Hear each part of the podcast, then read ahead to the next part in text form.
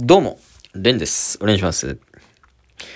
あの、この間ね、色鉛筆っていうピン芸人と、えーっと、実はその、下北のライブハウスに、ロックバンドのライブを見に行ったんですよ。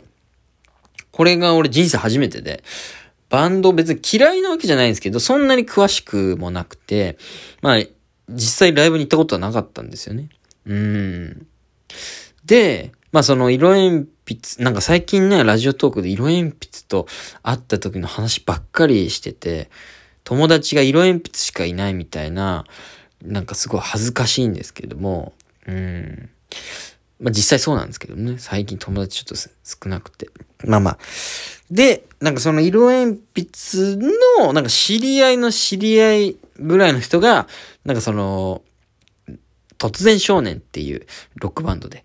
で、なんかその、走り込みーズっていうロックバンドとツーマンライブをやるみたいな。ね、もう僕からしたら正直申し訳ないんだけど、知らない名前が2つもポンポンと来たんで、ね、一瞬、ね、興味は湧かないんですけれども、で、まあそのバンドのなんかライブのフライヤーをデザインした人が色鉛筆のバイト先の人みたいな感じで。まあなんかほんとその知り合いの知り合いみたいな感じ。なんかまあなんかね、その甥っ子の友達のお母さんの妹みたいな、なんかその、それぐらいのね、遠い、ほぼ知らない人じゃねえかみたいな関係性の中、まあ誘ってもらったんで、俺もね、行ってみたいなと思ったんですよ。うん。だって、下北のライブハウスに、こう、ロックバンドのライブを見に行くなんて、まあ、ザ東京にいる遊びというか、地方だったらまあ、できないことだし、ねえ、一回行ってみたいなっていう気持ちと、で、僕はね、もともとあの、下北に住んでたんですよ。まあ、細かいこと言うと、まあ、世田谷大田に住んでたんですけども、そこからあの徒歩15分かけて、まあ、下北まで行って、下北を最寄り駅としてね、無理やり言い聞かせてた時期があって。で、まあ、だ久しぶりに下北行けるのも嬉しくて、あ、っていうのもあって、あ、行こう、行こう、行こう、みたいになって、行ったんですよね。うん。で、下北、のライブ会場にその当日、駅から二人で向かってって行ったんですけども、なんか、あの、お笑いのね、ライブよくやって、シアターミネルバっていうね、お笑いの会場があるんですよ。その目の前にあるとこで、あ、ここなんだみたいな。確かにいつも、なんかお客さん並んでるの見たことあるな、みたいな。で、この地下に降りる階段みたいなの降りてったところに、地下にこう、会場があるんですよ。うん。そこがまたすごい渋かったんですけど、まあその話はちょっと後でして。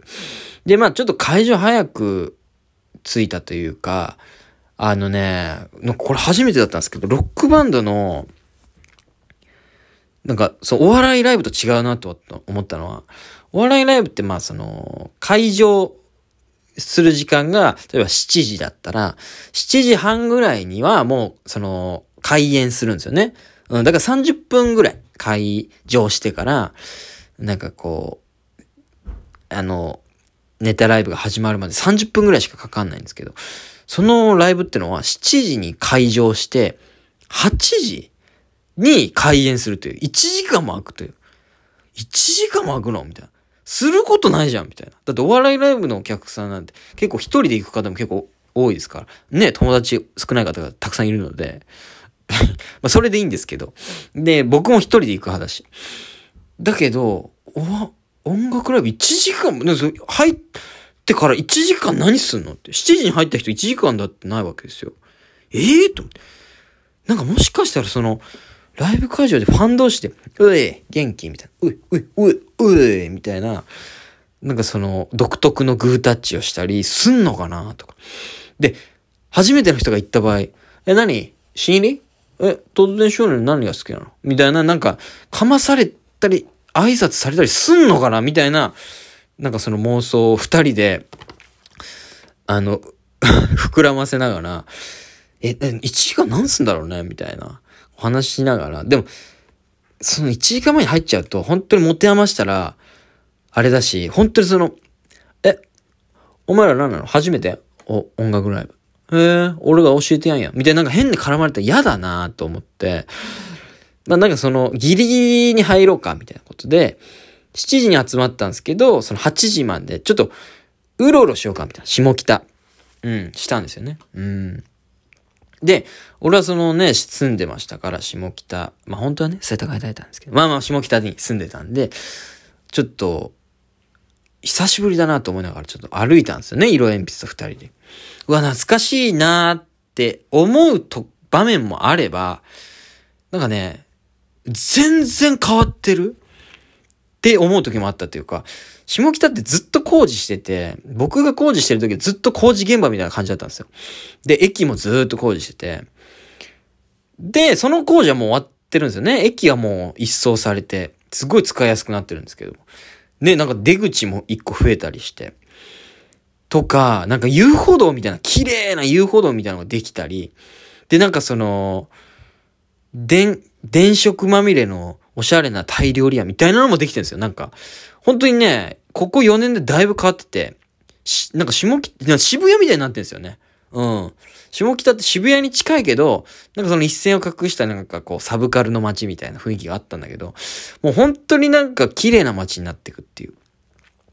だから本当にね、なんかこう、テレビでこう、特集されたりすることで、まあその街って人気が出ちゃって、で、その、今、高円寺がまさにそうなんですけど、なんか本当サブカルみたいな、この雰囲気を持ってた街が、どんどん、その家賃が上がって人気が出てね、家賃が上がり、そうなると、その人気の街になってきたら、その、えっ、ー、と、チェーン店みたいな大企業のお店が入ってくるんですよね。そうなった場合、こう、どんどんその街っていうのは綺麗に綺麗になっちゃって、もともとその愛された理由のサブカルみたいな雰囲気って消えてくっていうね。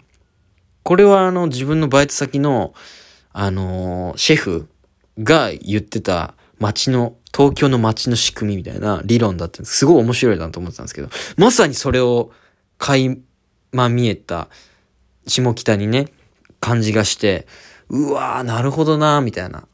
なんかちょっと、タモリぶってて、その、街の変化をこう楽しんでる自分を、ちょっと、お、なんかタモリ、タモリさんっぽいなとか思いながらも、色鉛筆と喋ってて、うわ、すっごい変わってるわ、俺これ住んでた時と、みたいな。だからそんなことを喋りながら思い出してたんですよね。うん。で、一つ思い出したのが、僕毎週、あの、一応見てる、サイレントっていうドラマがあって、それ結構有名で知ってる人も多いと思うんですけど、えっ、ー、と、目黒蓮でしたっけ？と、えー、川口春奈主演の、えー、ドラマで、あの、まあ、聴覚障害を持ってしまった、その、男の子と。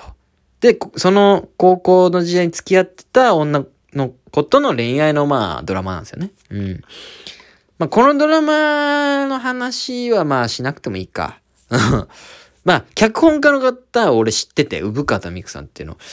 で、まあ、一応見てるんですけど、まあ、あんまり好きじゃないですね。ちょっと素敵すぎて。うん、素敵すぎるなっていうのがあるんですけれども。まあでもすごいいいシーンとかもたくさんありつつ、その舞台が世田谷大田の駅なんですよね。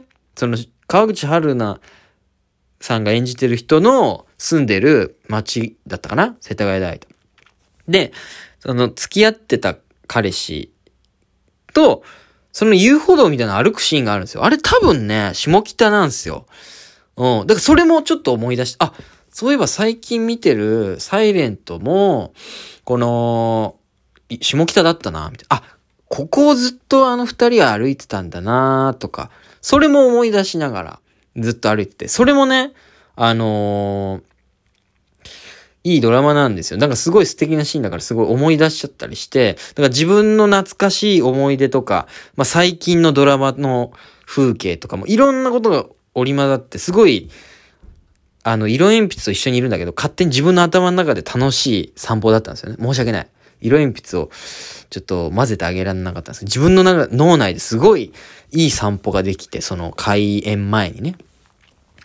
あ、やっぱ下北いいなまたちょっと住んでみたいなみたいな気持ちもちょっと湧き上がってきたんですよね。うん。まあまあまあ、そんなことを思っていたら、なんか、そのね、自分のもう、その、今脳内で、その勝手に楽しんでるんで、その色鉛筆の声がこう、ちょっとずつ聞こえるんですよね。中野くん、みたいな。中野くん、中野くん、中野くん、みたいな感じ。あ、あ、あ、そういえば色鉛筆いたな、みたいな。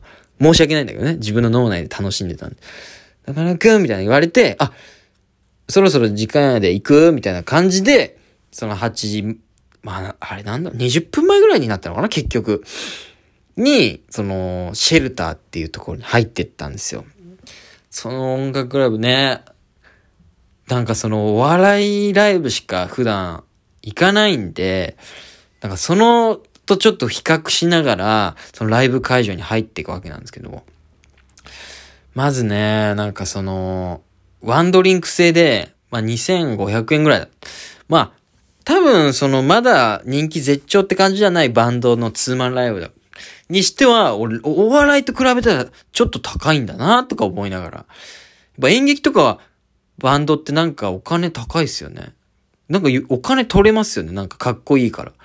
お笑いってなんか1000円とか、下手したら500円とかでやってますからね。なんかその稼ぎにくい世界なのかなとか比較しながらね。その会場にお金払いながら入って。別にそこはたっけえなとか思ってるわけじゃないんですよ。まあ、2500円ぐらい別に払いたいし、そのライブだったらね。